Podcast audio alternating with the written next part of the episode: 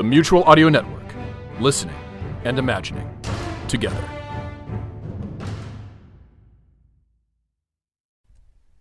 The following audio drama is rated PG for parental guidance.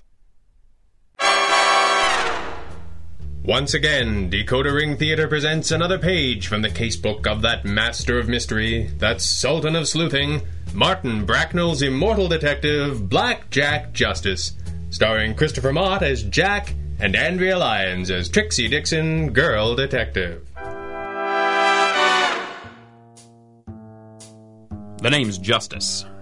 Jack Justice. They say that familiarity breeds contempt, and I suppose that's true. Some people find it easy to despise that which they see every day. People, places, things, any of your major nouns are in play. If it weren't for you, I could have. What have you. It was an old song, and one that hung in the air whenever a divorce case staggered through our doors, like the boozy refrain of a tired orchestra that didn't know when to call it a night. There were as many reasons for this as there were stories in the naked city, I suppose but they all added up to the same twisted, misapplied self hatred that ate up an awful lot of people that otherwise didn't seem to have an awful lot to complain about. But it was different where blood was concerned. There was no greater source of both familiarity and its wicked stepsister than in the crowded branches of your own family tree. These days, people had no qualms about picking up stakes and starting a new life, and once sacred bonds of holy this and that now seemed like quaint relics of a bygone age. But however much of yourself you lost and found, you couldn't shake family. As for me, Trixie and I had recently enjoyed plenty of opportunities to get familiar with the reasonably consistent tick tock of the office clock and the gentle peeling sound of the gray green paint on the office walls, and I can report a reasonably high degree of contempt for both sensations. Run off our feet we were not. Which is why we were, for a moment, disoriented and confused by a strange sound which interrupted our afternoon reverie. What in blazes? I'll say.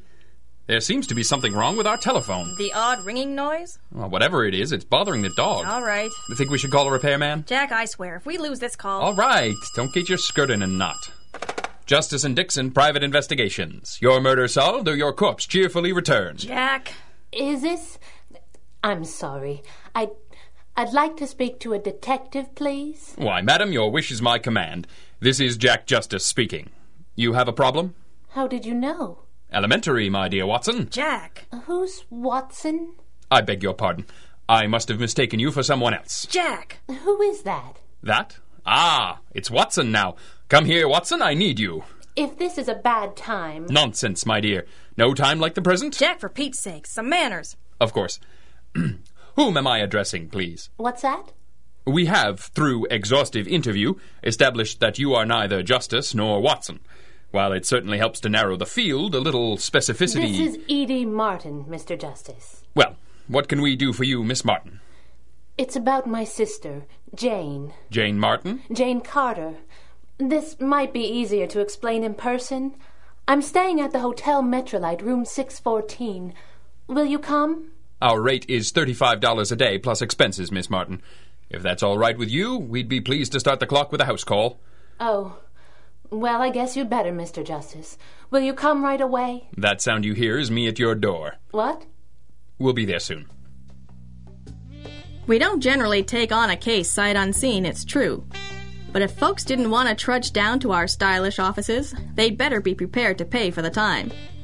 This often had the unwelcome effect of making us feel ever so slightly beholden to the prospective client, and we had been hooked once or twice by our reluctance to turn down a case in one breath and present a bill in the next. A united front usually helped in this regard. I was there to say no, Jack was there to. I don't know. Whatever it was Jack did around here. Look hard boiled, I guess. This was on the list of reasons that I declined Jack's gracious offer to remain behind while he sized up our prospective client.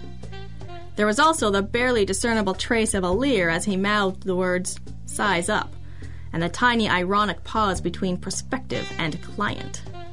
I had heard him call her Miss Martin twice, and since she was already on the ledger sheet to the tune of $35 worth of black ink, I thought someone ought to come along to protect the poor girl from a fate worse than death. Besides, if I stared at those walls for five more minutes, I was going to come down with the screaming heebie jeebies. And there are only so many times in a day that even the most health conscious dog can usefully be walked. King Jr., the agency bloodhound and all around crime fighting mutt, was exhausted in the red leather chair. As we put on our hats, he gave us a look that dared us to disturb him again, which we politely declined to do. For all the administrative trouble they presented, meetings in hotels are often a good sign. First off, they suggest an out of towner, the sort of person who generally has a sort of problem they might handle themselves if only they knew their way around town. Secondly, they suggest a less than adventurous type, unlikely to get their bearings in a day or two and take matters into their own hands. I'm not a lazy gal by nature, but if the agency could get three or four days' work in before the end of the month without anyone shooting at the agency's best asset, or any of her best assets, which were legion, well, so much the better. Some hotels frowned upon their young female guests entertaining privately in their rooms, but I had understandably little trouble, and Jack knew every house detective in town. They usually represented the shallow end of the talent pool, and a lot of private eyeballs gave them the high hat as a result. But the house dick is the king of his little castle, and Jack was bright enough to treat them as equals, which for some reason they took as a compliment. Alf McKinney was the man at the Metrolite. He and Jack exchanged smirks as we came through the revolving doors.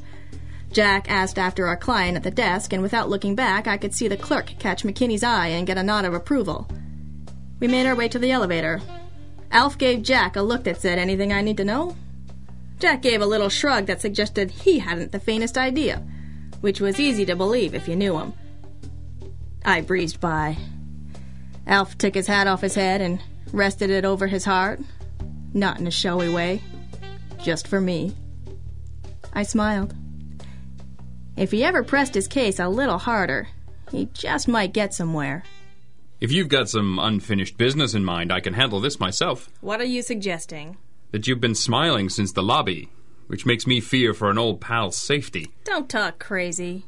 If I was talking crazy, you would have said what or who, not don't talk crazy. Let's just meet Miss Martin, shall we? Also, we wouldn't be wandering around this hallway waiting for it to occur to you that I haven't told you the room number. Justice, give me one good reason not to shoot you here and now. Oh, my. Because it would alarm our new client, Miss Edie Martin. It is Miss Martin, isn't it? I'm Jack Justice. How do you do? And you must be Watson. What? I. Trixie, please. Won't you please come in? Thank you. Well, I'm impressed.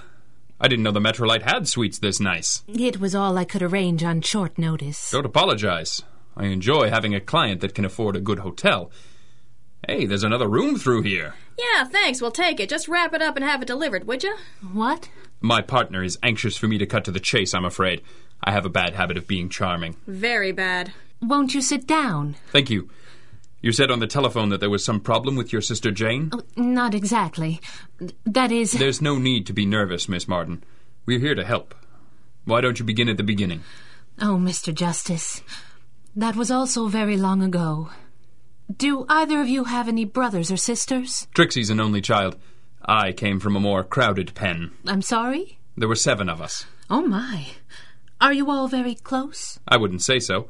But we're not talking about me. Does it bother you? Not at all. It's your nickel, is all. Two of my brothers didn't make it back from the war. The rest of us are in different places, different lives. In the end, we didn't have much more in common than blood. You know how these things go. I do indeed, Mr. Justice. All too well. But in the case of Jane and I, perhaps we had too much in common. You see, we were twins, identical in every way. Oh, my. Down, boy. We were inseparable as girls. We shared everything and did it gladly friends, secrets, clothes. Until one day we found something that we just couldn't share. What was his name? I beg your pardon? Forgive me, miss, but the story's not a new one. I didn't have a twin, it's true, but it's not hard to see what could come between us if I did. Well, as it happens, you're right. We met Jonathan in our sophomore year in college. He was in a class with Jane, and she fell madly in love with him at once. If you could have seen him then, you'd know why. Tall and strong, with golden curls. And did this modern day Adonis return the favor? Oh, I doubt he ever knew how Jane felt. You see, she was terribly shy and a little naive. She told me all about him, of course. But to Jonathan, they were just great pals. And poor Jane never knew how to get past that. But I did. Aha, the plot thickens. I always had lots of boyfriends, and they never really meant that much to me. One was very much like another, but I did so enjoy watching them trip over each other. But somehow, perhaps because Jane's feelings for him made him off limits, or perhaps because his family was terribly wealthy. They were? Oh, my, yes. I suppose we didn't know that at first. Jonathan was never one to flaunt. But over time it became clear. And then it was even more impossible for Jane to tell him of her feelings. She loved him so, she didn't want to seem mercenary. But you didn't mind. Jack. No, no. It's all right. I deserve that. I betrayed the trust of someone who had never had any reason to doubt me before.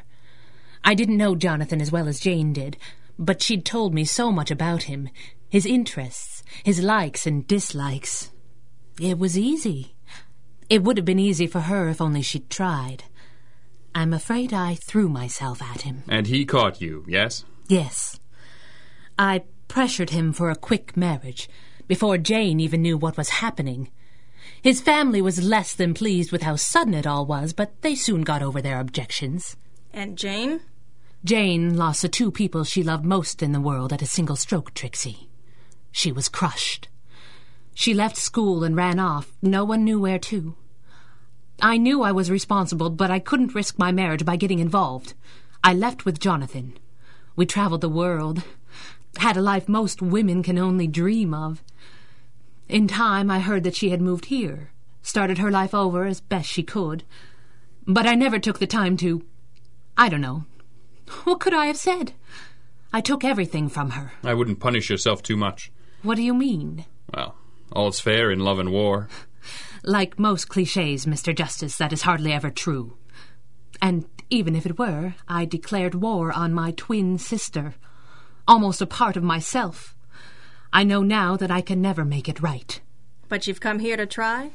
Or am I wrong? No, no, you're exactly right. You see, I have no one else. What happened to your husband? Jonathan died in a in a boating accident last year. His family is civil. Certainly I'll always be comfortable. But I've become so very aware of how alone I have been since the day I drove my sister out of my life.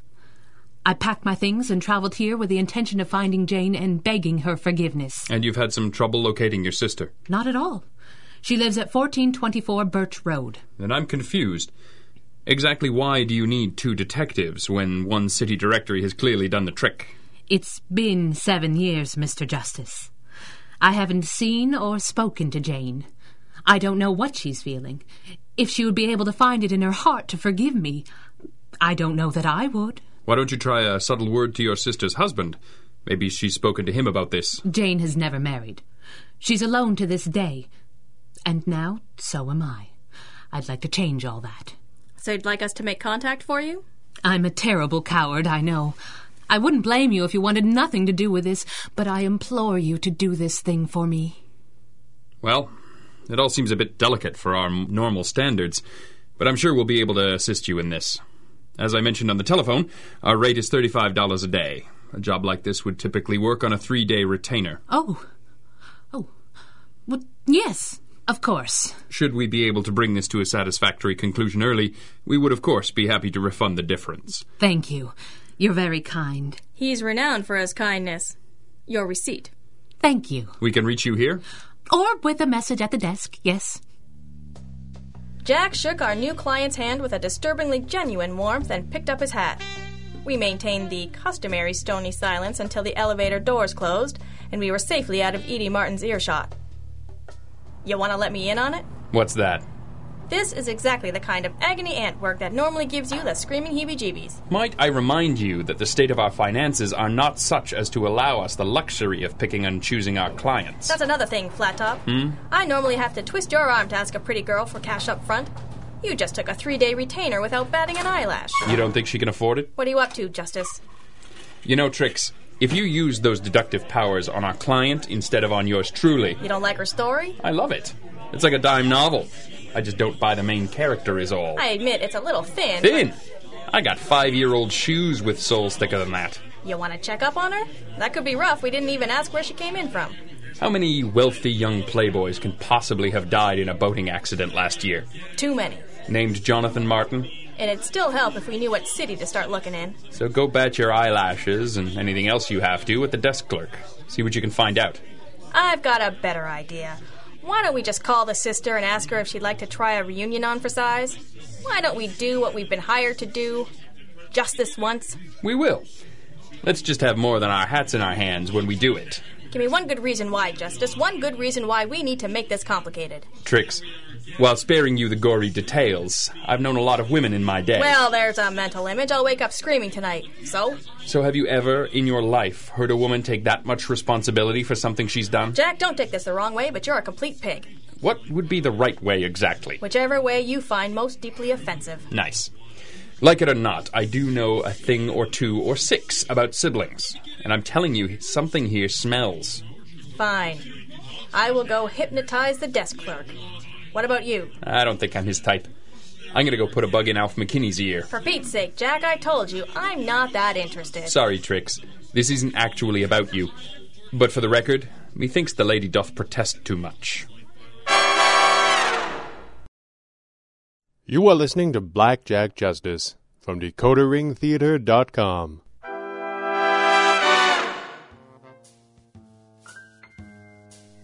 I learned what I needed to know from the kid at the desk, mostly because he desperately wanted to learn what he sorely needed to know from me.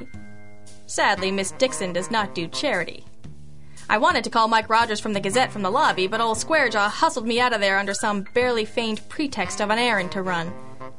Back in the stylish world headquarters of Justice and Dixon Private Investigations, it became clear that Jack had no errand in mind other than walking the still comatose king for yet another constitutional. I was suspicious, to put it mildly. Normally, Jack would have looked Edie Martin up and down and licked his chops and fallen into whatever tiger trap she had laid out for us. But not today. And it wasn't that our client wasn't easy on the eyes. I felt my naturally competitive nature bristling just a little at the first sight of her. It was just nature. But Jack always wanted to be the toughest guy in the room, or at least seem like it. I couldn't help getting my hackles up just a little, even if there was nobody in the room worth impressing. But Jack was unmoved. Something had clearly set his radar off. The sad thing is that he was right. I had heard more confessions than a parish priest. Creeps, killers, and concubines, I'd heard it all. Most were spat out in some variation of the old, yes, I did it, and I'm glad, glad, that always gave court appointed defense attorneys fits when the case came to trial. But many were filled with a degree of remorse, some with heartfelt sobs. And yet, in none that I can recall did I ever fail to hear a single moment of justification, of explanation, a suggestion, however fleeting, that the party who was wronged was in some small way responsible for what had happened to them. But not Edie Martin. She had taken it all upon herself, which told me two things. Either she was here to offer the most sincere apology since the invention of sibling rivalry, or what she had done to her sister Jane was actually much, much worse than she let on. I was betting on the latter, and I figured Jack had the same tune in his songbook. After half an hour in which I confirmed the particulars with our reporter pal and planned a few ways to show up Jack, old Squarejaw returned with the hound of the Baskervilles, who promptly flopped back into his space by the radiator. Jack removed neither his hat nor coat, but sat on the edge of the desk and dialed the telephone. I started to tell him that if he was calling the sister, I'd done so a few minutes earlier and there was no soap, but he held up a hand for silence.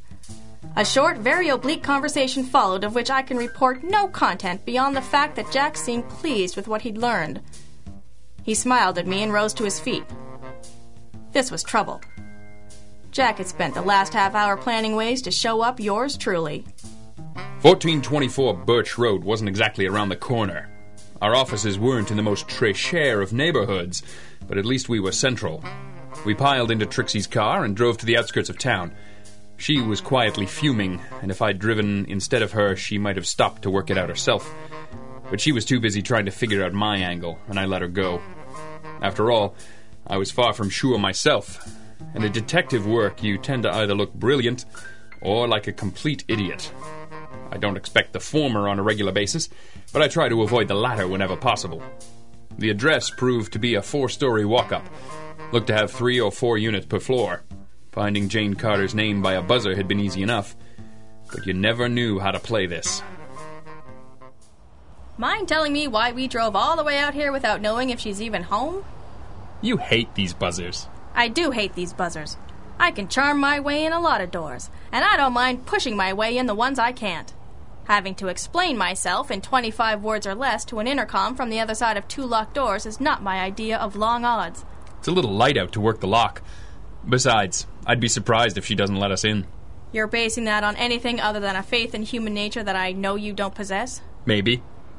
You're really starting to tick me off, you know that? Trix. If I was more than 10% sure, I'd say so. At the moment, I'm playing with a hunch is all. I hate you. That's tough, but fair. Ring the bell. How do you want to play this? Brush salesman? Census? Telegram? Let's try something stupid, just as a test. What? Ring the bell. Fine. Yes, Mrs. Carter, it's Miss. Who is this? my name is Jack Justice. I'm here with a message from your sister, Edie. What? Edie. Is she with you? No, ma'am, but she did ask us to speak with you on her behalf.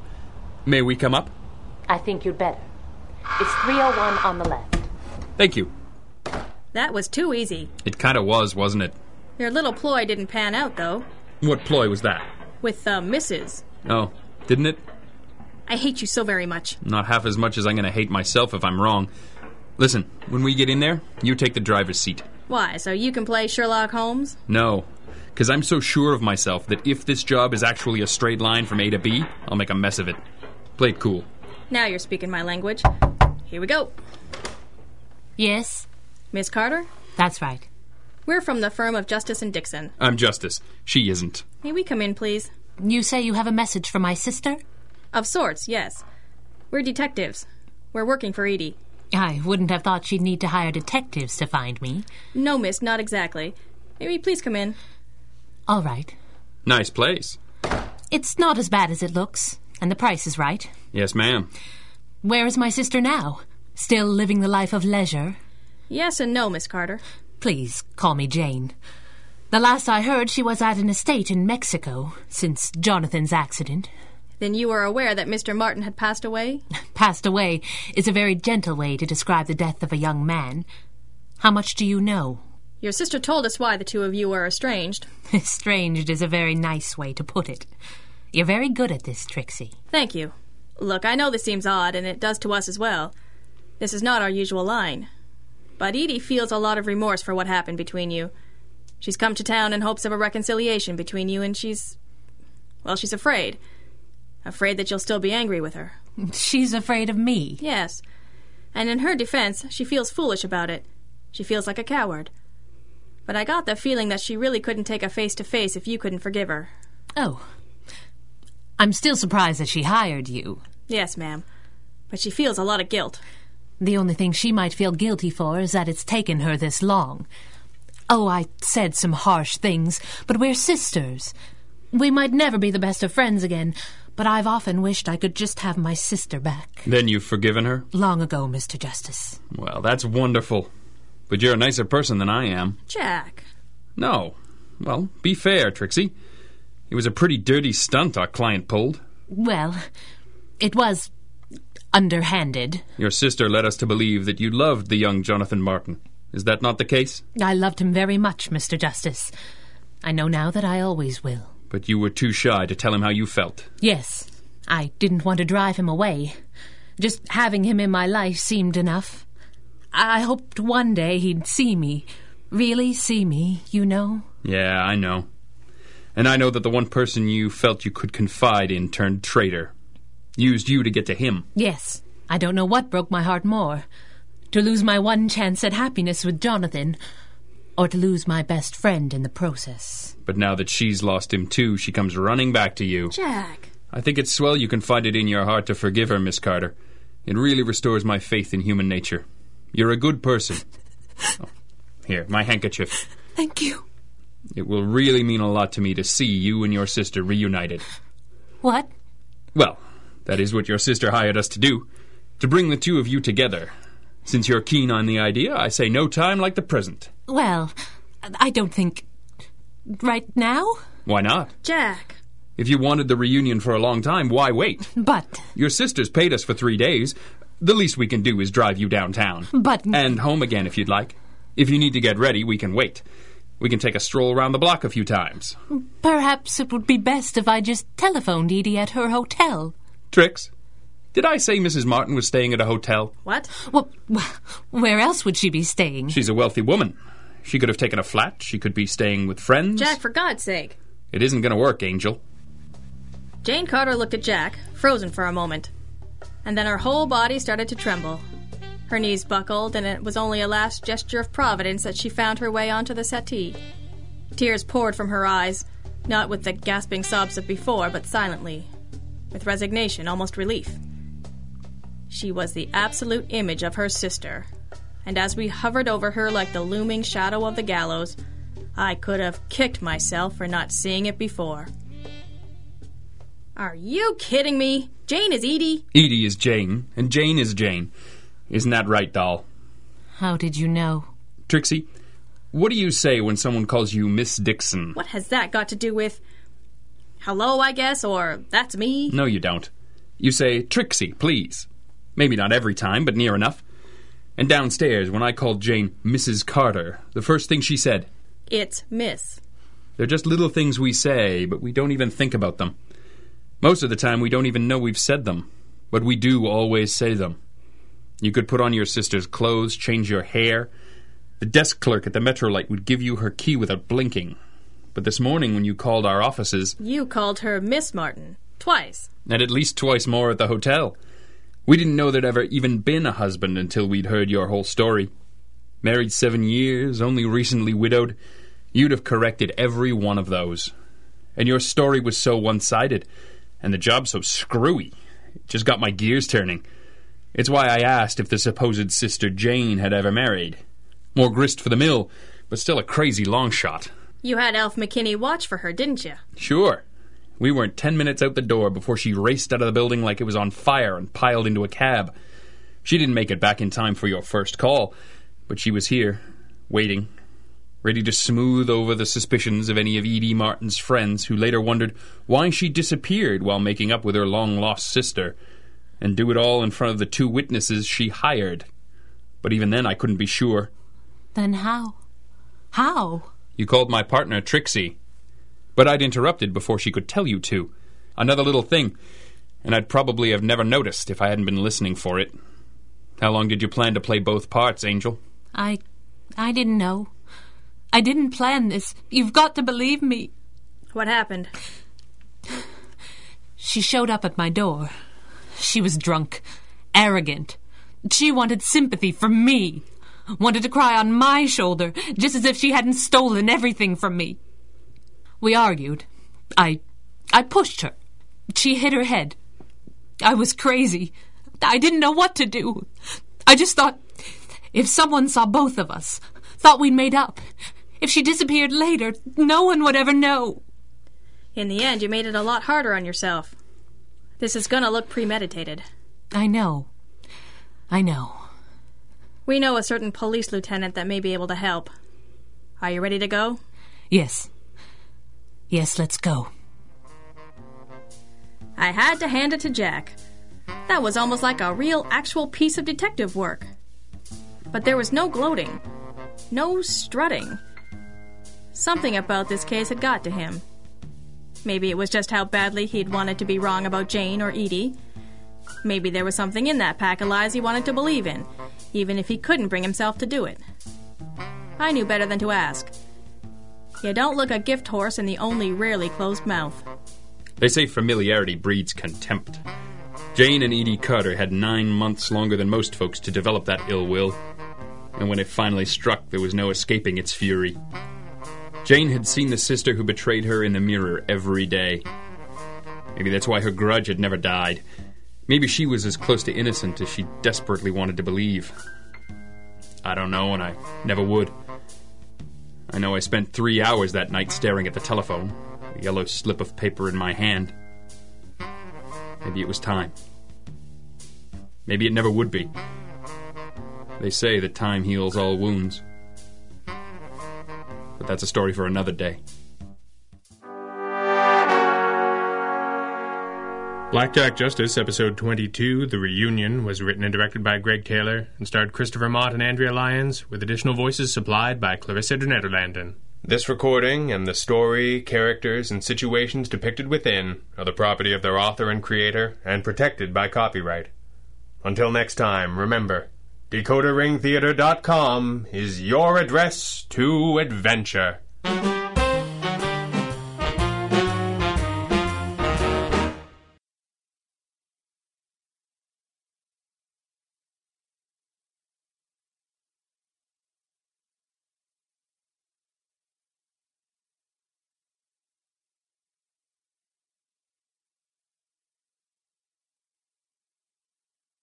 Apparently, you enjoy listening to audio dramas since you're hearing this message. I'll keep it short so you can get back to the fun stuff. If you would like to see and experience how all these stories, voices, sound effects, and music come together to create theater of the mind, make plans to visit the Modern Audio Drama Convention in Halifax, Nova Scotia, July 24th through 26, 2020. Meet the creators. Find out how to write, record, mix, sweeten, and produce movies that play in your head. See what the voices you hear actually look like.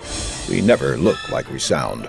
For all the details, visit madcon.com. That's M A D as in modern audio drama, then dash as in dash on over, then con as in convention, duh, then dot as in it'll be the most fun you've had in a while, period, then com as in come on over, we'll love to see you. MadCon. Your ears and brain will thank you.